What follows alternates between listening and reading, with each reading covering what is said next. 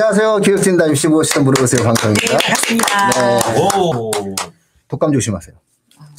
네. 요즘에는 또 독감이 네, 한번 유행입니다. 걸리시면 고생하시더라고요. 코로나보다 힘든 것 같은데? 그 얘기 많이 들었습니다. 아, 코로나보다 힘든 것 같아요.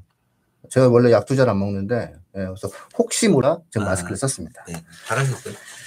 아, 자, 오늘 주제는, 예, 뭐, 최근 1년 동안 예, 가장 핫한 주제. 예, 고교학점제 하에 특목고냐, 일반고냐. 이거 어떡할 거냐. 뭐, 이 부분들에 대한 이야기를 계속 저희가 나눠보도록 하겠습니다. 많이 아프셨나봐. 저요? 마스크 스스로 쓴 거 보니까? 그럼? 목소리? 순, 순서, 순서. 인사. 아! 아니, 이 라이브에서 꼭 해줘야 돼? 아, 예, 그럼요. 해야 돼. 아, 네. 진행을 맡고 있는 민우입니다. 예, 입시킬러 레오입니다. 네, 고등부 국어과 강사 이메르입니다. 예.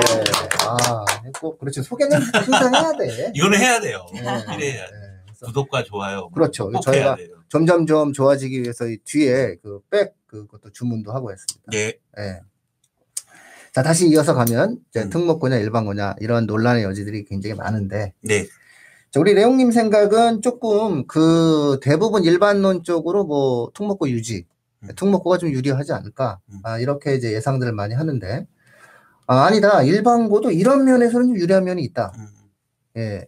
혹시 이런 거 말씀해 주실 수 있나요? 아, 그럼요. 네네. 어, 일단 뭐 고교 학점제라는 건 더 이상 이제 얘기할 필요는 없는 거고. 다들 이제 알고 계시니까. 네. 온 국민이 다 알고 있는데, 이게 설명회를 하다 보면 이제 점차 이렇게 좁혀지는 것 중에 하나가 뭐냐면, 그럼 고교 학점제가 시작이 되면 우리 아이가 일반고를 가는 게 유리하냐, 특목고 자사고를 가는 게 유리하냐, 이런 내용들이 이제 많이 좀 이렇게 저희가 되더라고요. 모집이 네. 저희가 되더라고요. 집계 되더라고요. 그래서 그런 얘기들을 많이 이제 듣다가 이렇게 보니까, 어, 아무튼 내신이 상대 평가에서 절대 평가로 된 거 자체 하나만 놓고 본, 보면은 역시 이건 특목 자사가 유리한 건 맞아요. 음, 중3 때 학생들이 내신 성적과 뭐 실력, 특목과 실력 다 갖췄지만 그래도 특목 자사를 꺼렸던 이유 중에 하나가 그쵸. 들어가서 음. 내신에 나이 대한 때문에. 어, 네. 그 불리함이라든지 내신 받기 좋은 내신 받기 힘들기 때문에 꺼려 했었는데 이제 이 고교학점제가 되면서 내신이 절대평가로 바뀌었단 말이에요. 그러니까 특목고를 가는 게 확실하게 맞다. 그런데 이 고교학점제를 조금 유심히 좀 꼼꼼하게 좀 이렇게 어, 파 들어가다 보니까 어 아닌데 일반고 학생들도 그리 나쁘지가 않고 괜찮다 일반고도 오히려 더 일반고 좋아질 수 있는 상황도 있다. 어떤 면에서? 어, 첫 번째 이제 그 제가 네. 크게 세 가지를 보냈는데 예, 예. 그첫 어, 이거- 번째가 이거 주의 한번 해보세요. 색다른 네. 견해입니다.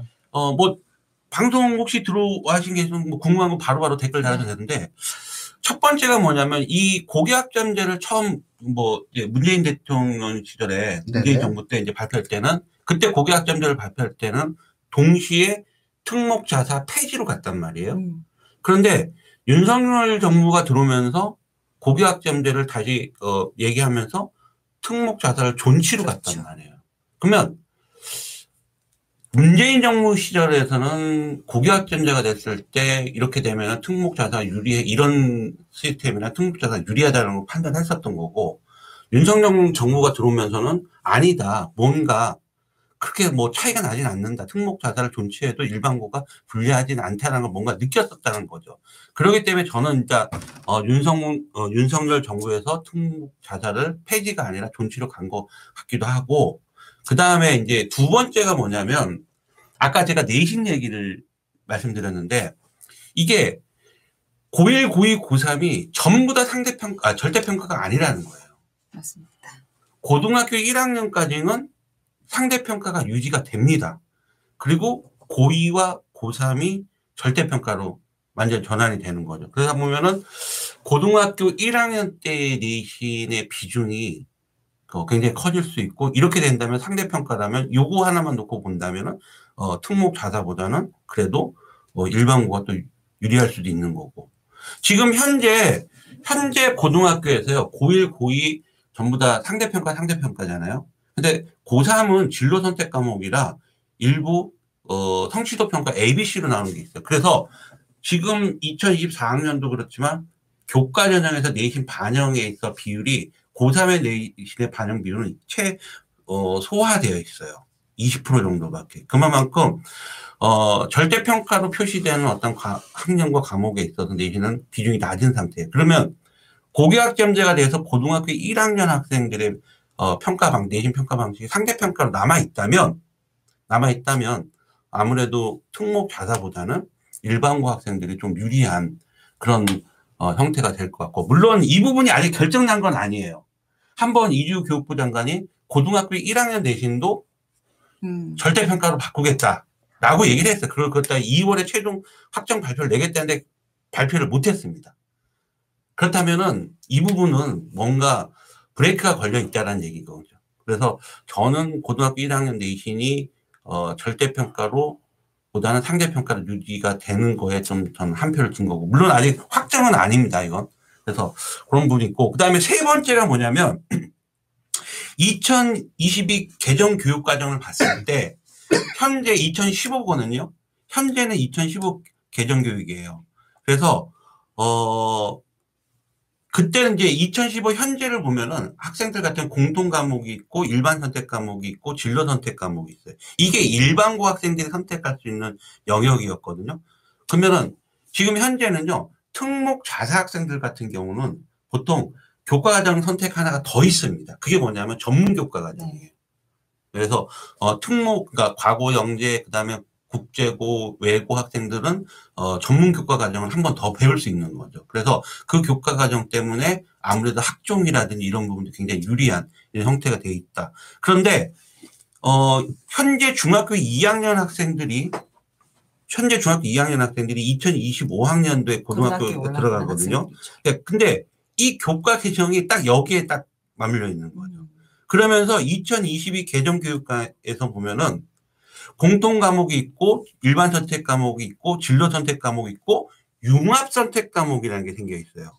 그래서 이 융합 선택 과목이 뭐냐면 한마디로 쉽게 얘기해서 그러니까 2015 개정 교육 과정에 있었던 전문 교과 원이 여기에 융합 선택 과목으로 돼 있다. 그러면 이거는 그러면은 일반고 학생들도 다 선택해서 어, 들을 수 있는 그런 과목이라는 거죠.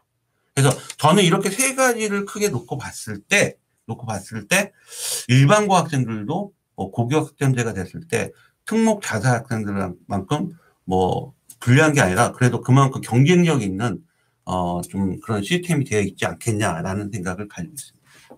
이 세 가지 때문에. 아, 예. 우리 에림쌤 생각은 어떠세요?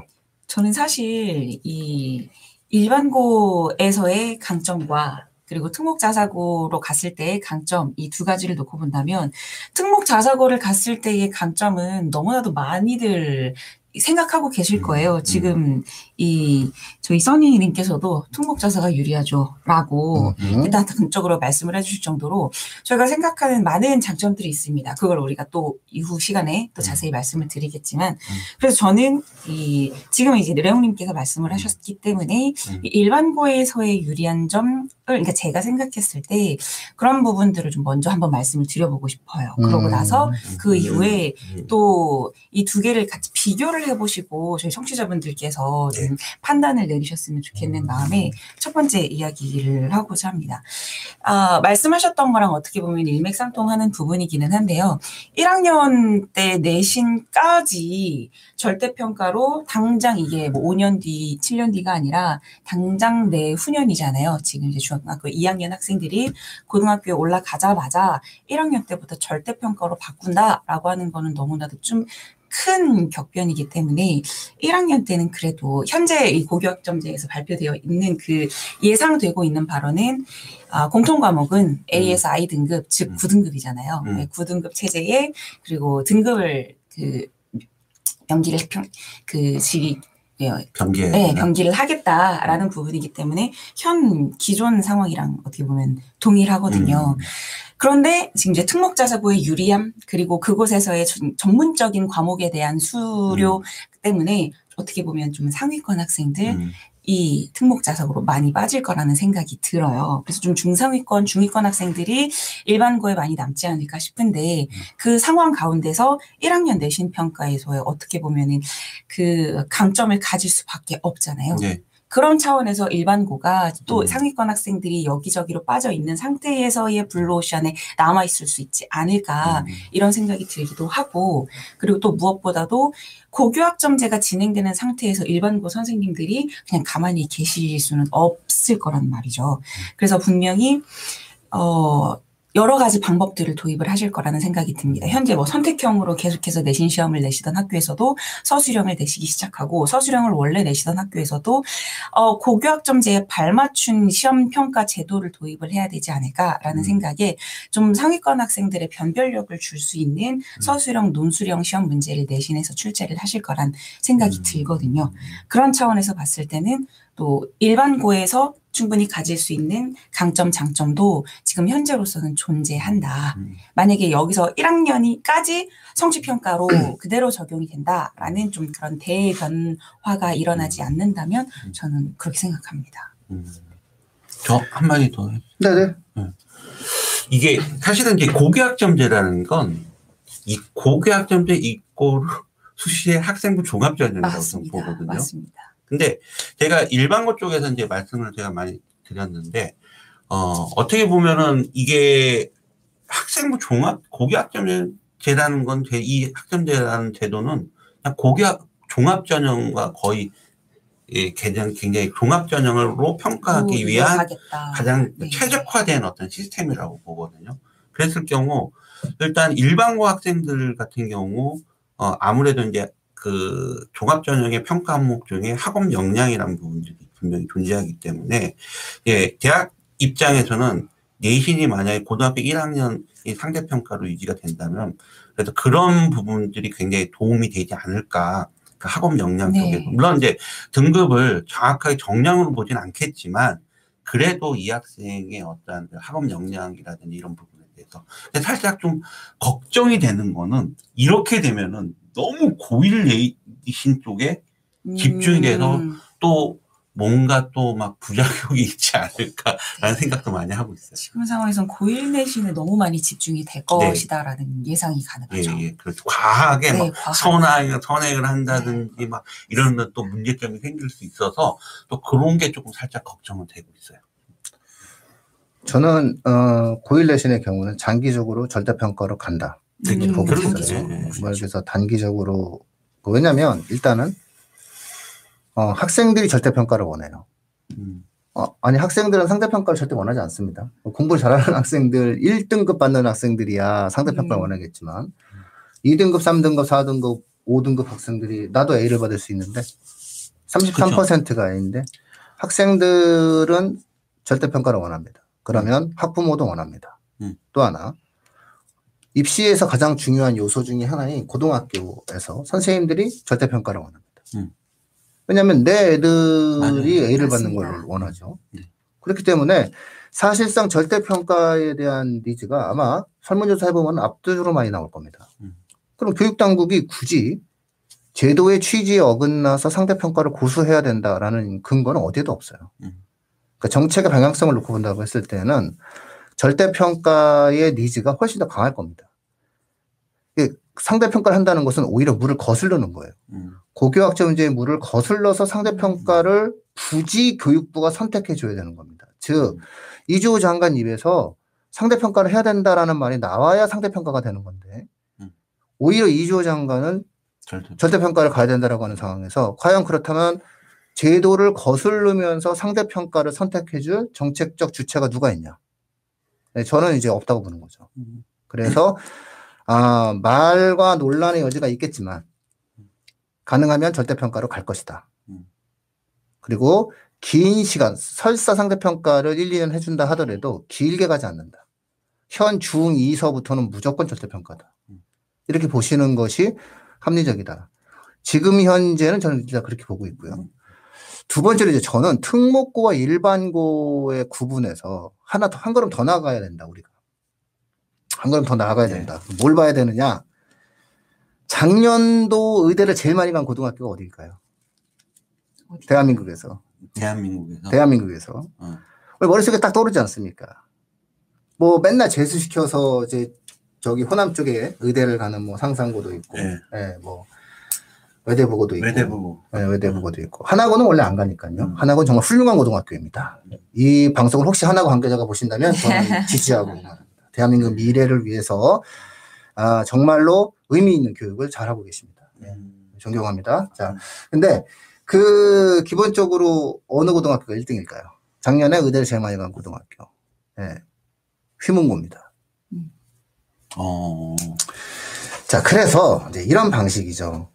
그러니까 우리가 흔히 이야기하는 이런 과정에 있어서 이 고교학점제 시대가 이루어졌을 때 일반고와 특목고와 더불어서 또 하나 지역의 일반고에 대한 교육 특구의 부활의 가능성이 생깁니다. 음, 음.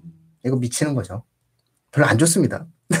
그래서 이제 이런 과정들이 이제 적절하게 버무려질 겁니다. 음. 앞으로 대한민국의 흐름이.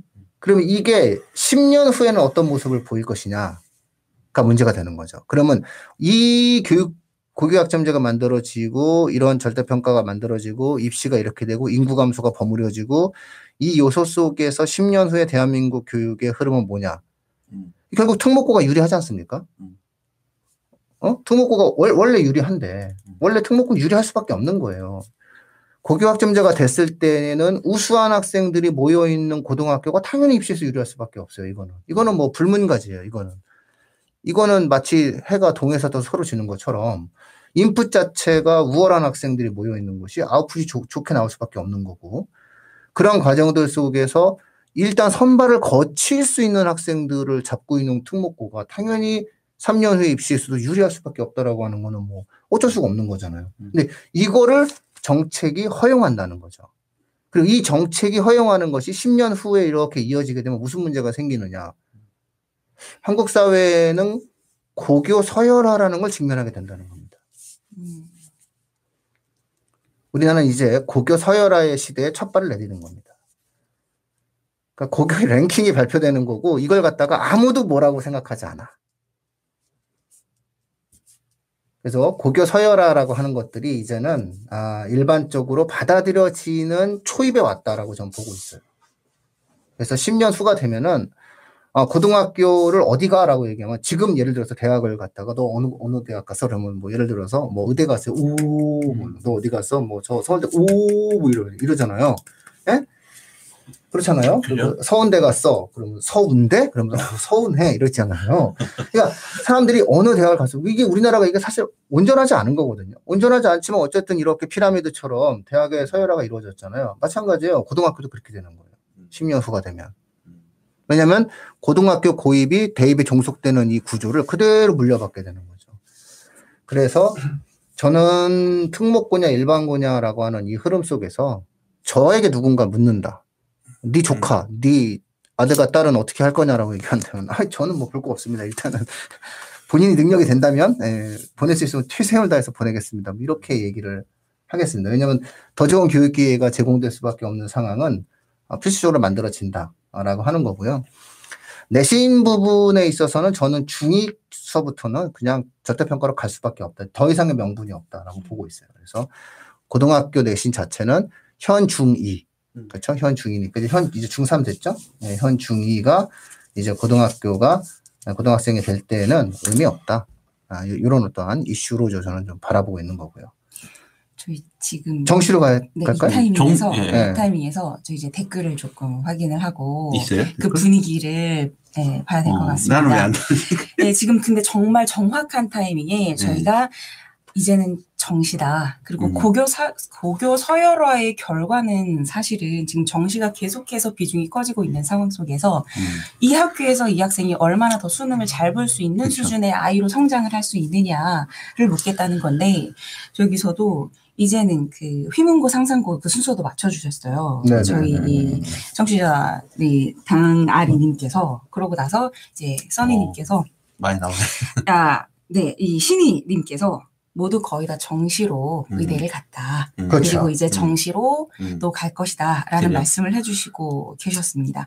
그런데 그, 이 부분이 또, 전 난코님의 강남 부동산 더 폭등하나요? 이 말씀을 들으면서 이 고교 서열화에 대해서, 음. 그리고 이 정시로 가는 이 방향성에 대해서 이게 계속해서 지속이 된다면 또 그 결과에 대한 걱정도 제가 저기 있습니다. 그 간단한 네. 그 네. 논, 논문도 썼어요. 그, 그 강남 부동산이랑 그 학종이 미치는 영향 썼었는데 네. 많이 안 읽었죠. 질문 하나 들어왔는데 한번. 들어봐도 될까요? 네네. 그 어디에서는 그 본고사가 생길 것이다. 저희 남구님께서 고대 논술 도입이 그 네. 본고사의 과정이라던데 음. 어떻게 생각하시냐라는 질문이 들어왔습니다. 아, 이거 그냥 하- 네. 그 제가 원래 한큐 해결하는 걸 되게 좋아하거든요. 예, 청취자분들. 예, 그래서 말씀을 드리면요. 본고사를 본다는 것은 대학이 대학이 뭔가 본고사에 니즈가 있을 때 가능한 거잖아요. 예, 그래서 대학이 그런 니즈가 1도 없어요. 아니, 대학이 안 보는데 누가 본고사를 봅니까? 그러니까 대학이 볼 생각이 있어야지 본고사가 되는 거 아니겠어요? 근데 일단 서울대가 없어요. 서울대가 본고사를 볼 생각이 없어요.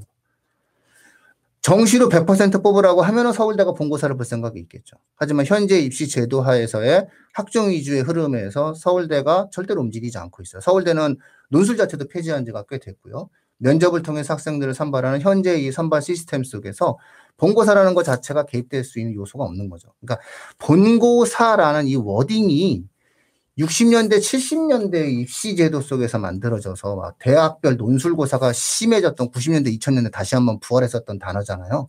그래서 고대 논술이 부활됐다라고 하는 것이 본고사가 시작된다라고 하는 것은 아, 논리의 징검다리를 너무 건넜다. 그런 생각은 안 하셔도 좋을 것 같다 라고 저는 일단 생각을 하게 되고요. 첨언에서 고대 논술을 말씀드리면 340명이에요. 예전에 1100명을 넘게 뽑았죠. 노- 고대가. 논술로. 근데 그때 당시 1100명을 뽑았는데 이번에 왜 340명만 했냐는 거예요. 그거는 간단합니다. 내신도 안 좋고.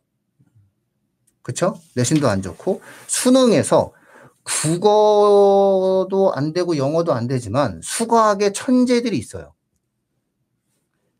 이 애들이 사실은 고대에 왔으면 좋겠다라고 하는 의, 의도입니다. 예, 그렇게 이제 이해하시면 되는 거라. 아, 5월 28일 날 요거 발표해 주신 분은 5월 28일 날 저희가 요런 것들에 관련된 실시간 교육 진단 온라인 설명회에 꼭 참석 부탁드립니다.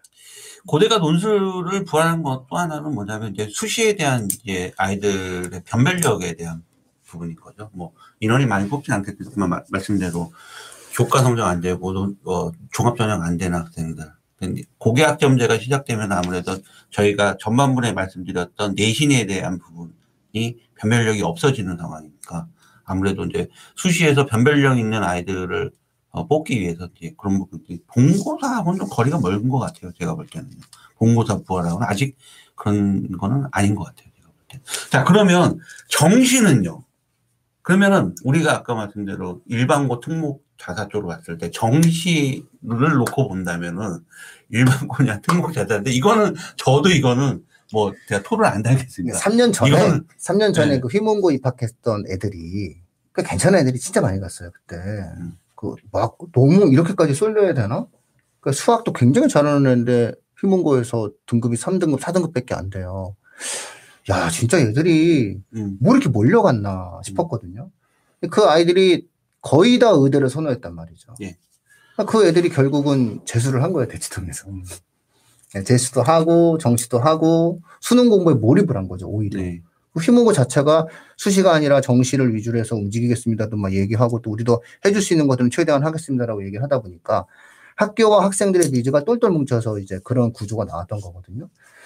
그런데 정시라고 하는 이러한 부분들 속에서 놓고 본다면 정시라고 하는 것을 놓고 본다면 사실은 정시는 정시는 고등학교랑은 무관한 느낌이 더 많이 작용을 한다고 볼 수 있죠. 최근에는. 반 N수제? 아까 그러니까 음. 정시는 음. 학생 입장에서 봤을 때는 어느 고등학교에 가느냐가 정시를 준비하는데 그렇게 크게 음. 의미 있게 다가오지는 않겠죠. 다만, 다만, 중위권이나 뭐 어떤 하위권 학생들 같은 경우 공부하는 분위기라든가 학교가 얼마나 몰아쳐주는 음. 거라든가 음. 이제 이런 부분들 속에서 의미가 있- 있죠. 하지만 어쨌든 숫자적으로는 정시는 6만 명입니다. 명수로 딱 얘기, 실제 하는 숫자를 말씀해 주셔야 귀에 확 들어오시는데, 대한민국에서 1년에 정시로 대학을 가는 학생들의 숫자는 6만입니다. 6만 대입니다. 음. 10만이 아닙니다. 또 두 가지 이야기 또 셔니님께서 다시 한번 대표님 의견에 동의하신다고 네. 말씀을 해주셨고 또 저희 그 SJ 러브님께서는 이 연대에서 과거 영재고 아이들이 대거 합격해서 고대도 그런 차원에서 한게 그렇죠. 아닐 것일까라고. 의견을 말씀해 주셨고요. 강아리님께서 어, 먼 좀, 좀 전에 그, 네. 그분 아주 저는 엄청난 인사이트인데요. 네. 어떻게 하셨대요, 그거? 네, 맞아요. 예. 그러니까는 과거 영재고에서 내신 안 좋고, 근데 음. 과거 영재고가 입시 시험 볼 때 영어랑 국어 안 하잖아요. 주 7일 해가지고 이상한 학원들에서. 그러니까는 국어랑 영어를 못 해. 그러니까 수능도 안 나와, 심지어 애들이. 그 과거 영재고가 수능 시스템이 아니거든요. 그럼에도 불구하고 수거학의 영재들이 있어요. 이, 그, 한, 한 몇천 명이 있는데 그 중에서도 또 괜찮은 애들이 몇백 명이 있을 거 아니에요? 그거를 딱 받겠다라고 하는 거죠. 고교가, 그 또 고대가 또 특성화과가 있잖아요. 특성화 학과가 있어요. 음. 뭐 방산 쪽이라든가 이런 쪽 예, 예, 학과들에 있죠. 있어서 계약학과도 있고. 그렇죠. 그래서 그런 쪽으로 고대가 인원을 일단 흡수하려고 하고 또 그 더불어 이제 그러다 보면 이제 문과 학생들 중에서도 또 충만한 아이들이 네. 올수 있는 그 숫자가 딱 연대처럼 300명대이기 때문에 연대를 좀 따라서 한 게 아닌가라고 했는데 네. 어 이렇게 인사이 근데 대단하신데 또 차이가 있어요. 연대 논술하고 그 고대 논술 차이가 있는 게 뭐냐면은 연대 같은 경우는 지금 수능 체제가 없어요.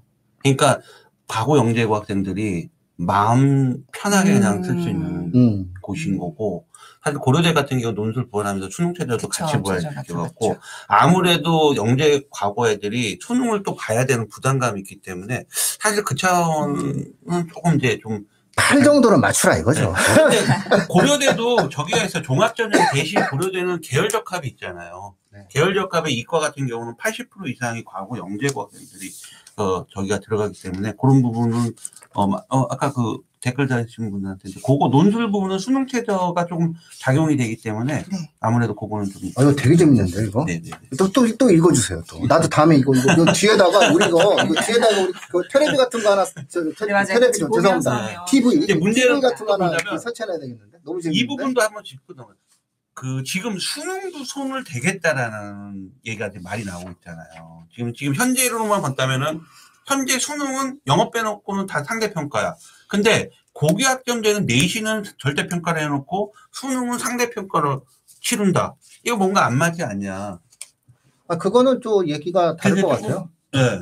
예, 그건 저, 전혀 다른 문제예요. 일단 미국이, 예, 미국이 상대평가잖아요. 점수제. 음. 미국이 이렇게, 이렇게 일정하게 점수가 나오잖아요. 물론 이제 네, 네. 문제 은행식으로 출제가 되지만. 그러니까 점수가 이렇게 몇 점, 몇 점, 몇 점을 받는다라고 하는 것이 고등학교에서의 절대평가라고 하는 개념과는 전혀 뭐 그 정책적으로 모순되지 않아요. 음. 그래서 에, 그거는 이제 정책적인 충돌이죠. 수능을 절대로 봐야 된다. 수능을 상대로 봐야 된다는 정책적 충돌에 대한 문제인 거죠. 그러니까 아이들은 그러니까 내신도 따로 해야 되고 수능도 따로 해야 되는 이제 이중고를 겪게 되는 어떤 그런 형태. 내신은 절대평가로 갈 거고요. 음. 수능은 현재 체제대로 가는데 이걸 문제 은행으로 할 거냐 말 거냐에 대한 논란의 여지가 있는 것 뿐인데 그- 수능 문제가 참 좋잖아요. 이제 우리나라. 여기서 또 한번 이런 부분인데 특목고냐 일반고냐 있는데 그 지난 방송이었죠. 저희가 25학년도부터 네. 이제 그 확통하고 사탐에도 이제 의대 지원 가능한 부분하고 있는데 이때 그러니까 작년부터 이제 25학년도부터는 어 그런 형태가 되기 때문에 없었던 수능 최저가 생기는 연세대 교, 어, 교과 전형이라든지 하나대 교과 전형 같은 수능 최저가 생기고 있거든요. 그러면은 이게 만약에 고교학점제가 진행됐을 때 이것도 생각하셔야 돼요. 그러니까 수시에서도 분명 수능 최저는 계속해서 존재해서 네. 갈것 같아요. 그러면 수능 최저를 또 마치는 학교가 잘 마치는 학교가 이것도 일반고냐 특 자사 쪽이냐 하는데 이거는 뭐 아까 제가 말씀드린 정시 쪽은 이거는 그냥 특목 쪽, 자사 쪽이 뭐 훨씬 유리하니까 이 부분은 한번 또 고민이 돼야 되는 상황인 것 같아요. 제가 볼 때는.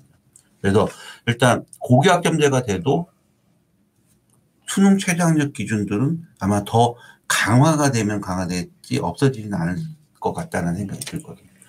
굉장히 걱정하시는 부분들 중에 하나가 저희가 이제 아, 일단 학생들이 상권 학생들이 많이 모여 있는 학교일수록 정시에서도 좀 유리한 그 한고 그리고 지방에 있는 학교들이 그래도 대학을 보냈었는데는 학종에서 있는 부분이기 때문에 그럼 오히려 또 그리고 이 격차가 점점 점점 더 많이 벌어질 것이라 더 힘들겠네요라는 의견을 굉장히 좀 많이 음, 주시고 음. 계신 상황입니다. 민우님한테 제가 질문 하나 드리고 싶어요. 네네. 세특 네네. 이게 참 이거 참 그- 이거 좀 이런 질문 드려도 되느냐? 이 세특을 써주는데 과목 선생님이 써주는데 그러면 일반고 선생님들이 써주는 세특과 특목고에 계신 선생님이 써주는 세특 다르지 않을까요? 약간 아니요. 그건 아닌가요? 그 이 오해 명확히 해, 해결해 드리겠습니다. 예, 전혀 그렇지 않습니다. 음. 예. 염려하지 마십시오. 세특이 문제가 아닙니다. 아 세특이 문제가. 예. 아니구나. 뭐 특정 특목고 학생이 있습니다. 음. 진짜 그 바보 같은 학교. 그 많은 우수한 학생들을 데려다가 세특을 학생들 보고 써갖고 오라고 그러는. 음? 그런 학교들도 세특을 실제로 몇 년? 전에 있었습니다. 그래서 제가 아무리 유튜브여도 그 학교 이름까지는 얘기 못하고 앞에 수식으로 바보 같다는 표현을 썼는데 그렇게 하면 안 되거든요. 근데 실제로 특정 학교, 네. 서울 시내의 특정 학교, 예를 들어서 어떤 여고입니다. 어. 아, 여고인데 예, D여고입니다. 예, D여고. D여고에 그 수학 선생님 같은 경우 정말 교육부가 그 선생님의 세특을 모범으로 할 만큼 완벽하게 학생의 insight를 정확히 설명해 주십니다. 음. 그러니까 음. 이건 그냥 운이에요. 음. 내 학교에 어떤 선생님이 계시고 어떤 노력을 하느냐에 따라서 문제가 되는 거기 때문에 음. 세특에서의 불리함이 특목고와 일반고 사이에 있을 것이다라고 얘기하는 음. 것은 음. 사교육이 만들어내는 허상이니까 싹 다 걷어치우십시오. 없습니다. 음. 내 선생님이 최고이고 내 학교가 최고인 겁니다. 음. 내가 존재하고 있는 현재 최선을 다하시는 것이 가장 의미 있는 기- 길입니다. 또 하나 자주 찾아가고 자주 선생님과 라포를 형성해 내고 그런 부분들 속에서 뭔가의 의미 있는 행동을 하는 학생의 세특은 선생님이 어떤 선생님이든 간에 좋을 수밖에 없습니다. 그럼 그대로 묻어날 수밖에 없기 때문에 두려워 마시고 지금 당장 교무실로 가라고 하십시오. 학생의 학업 역량보다 학생 성향이 중요해요. 저희가 세특 이야기가 음. 나와서 말인데 그좀이 질문에 대해서 네네네. 같이 좀 다루면 좋을 것 같아요. 네네네. 이 당아리님께서 수능도 이제 어떻게 보면은 그 최저 등급을 맞추는 용도로 사용되는 자격고사화가 되는 게 아닌가. 그리고 또 내신도 절답평가에 수능도 자격고사화가 된다면 생기부도 많이 블라인드가 되어 가고 있는데 대학이 어떤 방법으로 변별을 시키려고 하는 것인가. 음. 이 이야기를 또 말씀을 해주셨습니다. 아, 대학은 대학 입장에서도 학생들을 선별하는 방법이 다 있는 거죠. 그거는 이제 그 오, 이분은 5월 28일 날그 아, 설명에 네. 제 설명에 도입 부분을 들으시면 음. 10분 정도의 도입 부분을 들어서 뭐 입시의 3주체에 대한 어떤 구조를 들으시면은 충분히 이해하실 거예요. 지금 오늘의 이 질문에 대해서는 충분히 이해하실 건데요. 대학이 우수한 학생을 뽑을 것이다. 대학은 우수한 학생을 뽑는 뽑고자 한다라고 하는 요 전제로부터 우리가 다시 한번 생각을 해볼 필요가 있어요. 그래서 지금의 제도 속에서도 얼마든지 대학은 각자의 방식에 따라서 우수한 학생을 뽑아낼 수 있고 뽑을 수 있는 방법을 찾아가죠. 그래서 아니 그런 식으로 따지면 우리나라 같이 완벽한 학생부가 없어요. 미국은 미국은요 우리나라처럼 학생부가 없어요. 그리고 미국의 SAT는 심지어 그그 계속 시험을 보는 자격고사잖아요. 근데 네. 거기에 관련돼서도 최근에 SAT를 폐지한다고도 막 하고요. 음. 근데 미국의 대학인 하버드와 예일과 스탠포드 명문 대학들은 그런 우수한 학생들을 어떻게 뽑나요? 음. 예. 그러니까 대학은 각각의 방식에 따라서 우수한 학생을 선발할 수 있는 자신만의 힘과 방법을 찾아요. 예. 그러니까 어떤 제도가 대학 때문에 안 될 것이다라고 얘기하는 것은 그런 말하기가 편하신 분들의 이야기입니다. 예. 그래서 제도가 만들어지면 거기에 따라서 대학은 자신의 학생들을 뽑기 위한 노력을 기울이는 것이지 대학이 편하려고 이런 제도를 만들어라라고 요구할 수는 없습니다. 면접 있잖아 면접. 예. 그러니까 다른 방법을 찾아요. 음, 음, 예, 찾게 되는 거고 음. 그 역량에 맞춰서 각각의 대학의 역량에 맞춰서 학생들을 선발할 수 있는 힘을 갖게 됩니다. 재밌는 게 연세대가 2025학년도에 학생부 교과 전형에서 2024학년도까지 면 1단계에서 학생부 성적으로 5배수 뽑고 2단계 면접을 치렀단 말이에요. 이게 네. 학생부 교과 전형이에요. 근데 학생부 교과 전형에서 면접을 폐지를 했단 폐지. 말이에요. 그러면 폐지에 당연한 이유가 있었을 거예요. 수능 체제가 없었고 면접에서 가려내겠다라고 했는데 문제는 1단계에서요. 1단계에서 내신 성적으로 5배수를 걸러내는데 이때 어 보통 보면은 의대 같은 경우 같은 보면은 70컷 정도가 1.03이란 말이에요. 그러면 1.03은요 사실 수도권에 없어요.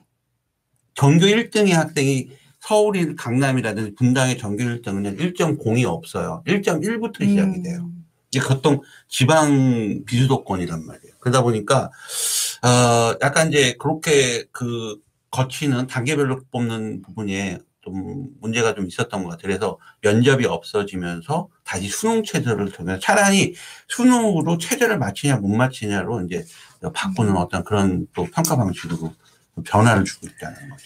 자, 저도 댓글 또 없어요? 아, 네. 그 어, 또 너무 아까 좋은데. 질문해 주셨던 뒤에 강의님께서 앞으로 이거 이거 테레비 꼭 들으시겠다고 아. 너무 궁금하다고. 아, 네네. 5월 감사합니다. 28일 아. 몇 시예요? 네. 몇 시? 어, 저희 그때가 5시로 아마 알고 있습니다. 5시에. 예. 그리고 또 저희 이 청취자분들께서 이제 서로 토론 비슷하게 해주시고 계시더라고요. 어, 네, 감사합니다. 네. 네. 아, 그런? 부분에서 네. 아, 뭐그 아까 전에 뭐 일반고 자사고의 뭐 네. 그런 세특의 차이 뭐 이런 네, 저희가 네. 잠깐 이야기를 했는데 블라인드가 되더라도 학교에서는 대학에서는 다 생기부 보면 음. 어느 학교인지 안다 뭐 음. 이런 말씀도 해주셨습니다.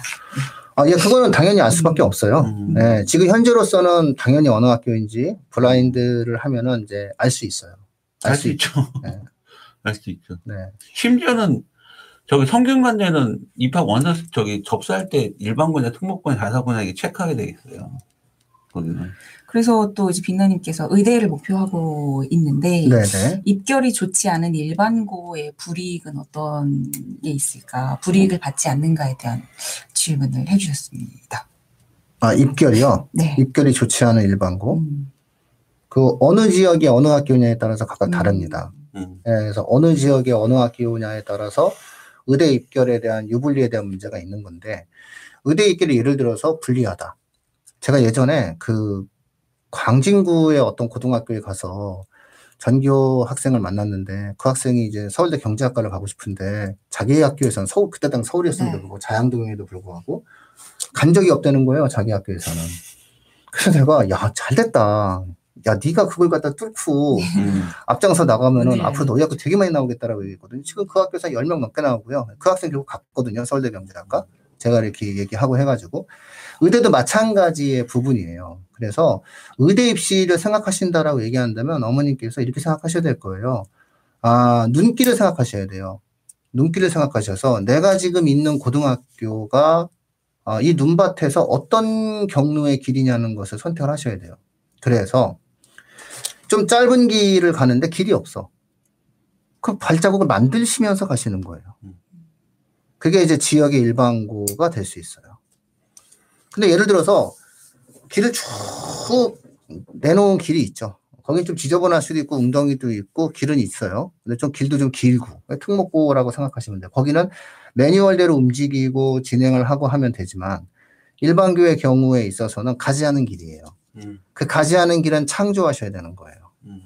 그래서 거기에 대해서 가장 제가 지금 이 방송을 들으시는 그 저- 질문하신 어머니께 말씀드리고자 하신다면 딱 한마디예요. 그 어떠한 가능성도 포기하지 마세요. 모든 가능하다는 생각 속에서 움직이시면 되는 거지. 학교에 입결이 부족한데 어쩔까라고 하는 두려움을 이 방송 이후 없애세요. 그럼 굉장히 크게 세상이 달리 보이실 겁니다. 그, 그 부분에 대해서 저도 고양외고 이제 왜 이건 아까 일반고인데 고양외고 같은 경우 이제 특목 자, 자 쪽에서 고양외고가 매년 서울대 기준으로 봤을 때 15에서 17명씩을 수시로 항상 합격을 시키거든요. 고양외고가. 근데 되게 특이해요. 고양외고가 아 이게 보면은 이제 아이들이 외우니까 어문계열 쪽으로 많이 하는데 그런 어떤 서울대에서 원하는 그런 그런 로직이라든지 이런 종합 전형의 로직 같은 부분들 잘 간파하고 있는 것 같아요. 고양이가. 반면에 상상고 같은 경우는 정시로 서울대를 많이 들어가는 또 그런 음. 특성들이 네. 있는 것 같고. 제가 좀 전에 그 너무 좋은 말을 많이 한 것 같아갖고 그 실제 팩트를 하나만 더 말씀드리면 아, 이런 이런 부분이에요. 의대를 가겠다라고 하는 과정들 속에서 의대를 가겠다라고 하는 과정들 속에서 혹은 서울대를 가겠다는 과정을 통해서 고등학교가 우리의 앞길을 막을 것이라는 생각을 버리시라고 말씀드린 거예요. 고등학교를 이용하시는 거고 고등학교의 가능성을 가지고 움직이는 거지 우리 애가 이 고등학교에 들어가서 가기 어렵다. 우리 애가 이 고등학교에 들어가서 조금은 쉽다라고 하는 개념은 없다는 거예요. 대한민국 상위 1%의 게임을 하는 의대의 경우에 있어서는 그런 것이 적용되어지지 않는다. 모든 가능성이 있으니까 내가 지금 있는 이 일반계 고등학교에 최대값을 뽑아낼 수 있는 방법을 찾으시는 것이 나은 것이지 이 고등학교 때문에 우리 애가 불이익을 받을까라는 염려로부터 출발하지 말라고 말씀드린 겁니다. 네. 자, 그러면 어떻게 오늘 애- 결론- 아, 오늘 결론은 뭐 네. 저는 뭐 제 제 입장은 뭐 음. 늘 음. 그 2015년 이래 이 제도가 유지가 되면 대한민국의 입시는 결국은 아, 특목고가 존치되는 순간 고교 서열화의 흐름을 막을 수가 음, 없다라고 하는 뭐 제 입장은 뭐늘 음, 정책적으로 봤을 때 저는 당연하게 생각하고 있습니다. 음. 일단 시간이 저희가 준비된 시간이 이제 네. 좀 이제 그 다 끝나가기 때문에 혹시 댓글을 좀 더 달아서 저희 이 오늘 그 주제가 예. 좀더더 방송을 해줬으면 좋겠다라고 하면은 좀 댓글 많이 달아주시면은 네네. 저희가 따로 또 한번 또 네, 방송을 준비하고 하겠습니다. 일단 다음 주 주제는요. 다음 주 주제는 어, 현역 고3들을 또 위한 또 그런 주제를 좀 선정해 봤어요. 제가 또 드릴 말씀이 드디어 많아지게 아, 되는. 주제가 아, 네. 6월 네, 다음 1일이 주에 옵니다. 평가원 네, 모의고사입니다. 네네. 그러니까 어떻게 보면 2024학년도 수능을 준비하는 첫 번째 이제 네, 시험. 단계라고 보시면 되는데 이때 이제 현역, 단수, 뭐 재수생까지 다 들어와서 이제 시험을 보는 거기 때문에 우리 이제 그 고3 학생들, 재원생들 같은 경우는 6월 평가원 모의고사를 어떻게 어떤 식으로 좀 준비를 하고 어떤 마음과 몸 가- 어, 네. 자세로 준비를 해야 돼야 돼. 그다음에 또 어, 어떤 6월 평가원 모의고사에는 어떤 항상 포인트가 있다라고 해서 그런 거를 좀 전략적으로 한번 좀 방송을 준비해 다뤄보도록 하겠습니다. 네. 아이고. 시간이 이거- 되면 또 그 EBS 구, 구, 구명석 선생님도 한번 아우 또 모셔야 되고. 좋은 패널 되게 많으니까요. 예, 예, 예, 예. 패널들은 뭐 계속 예, 네. 모셔다가 진행하겠습니다. 네, 오늘 너무 많은 청취자분들께서 함께 참여해 주셔가지고 저희가 보다 더 풍성한 방송을 할 수 있었던 것 같습니다. 앞으로도 저희 많은 관심과 댓글 그리고 함께 하는 토론 부탁드리도록 하겠습니다. 어, 댓글 너무 아, 네, 감사합니다. 너무 감사합니다. 감사합니다. 어, 너무 너무 신나요. 아, 네, 네. 앞으로도 잘 부탁드리겠습니다. 네, 마치도록 하겠습니다. 네. 고맙습니다.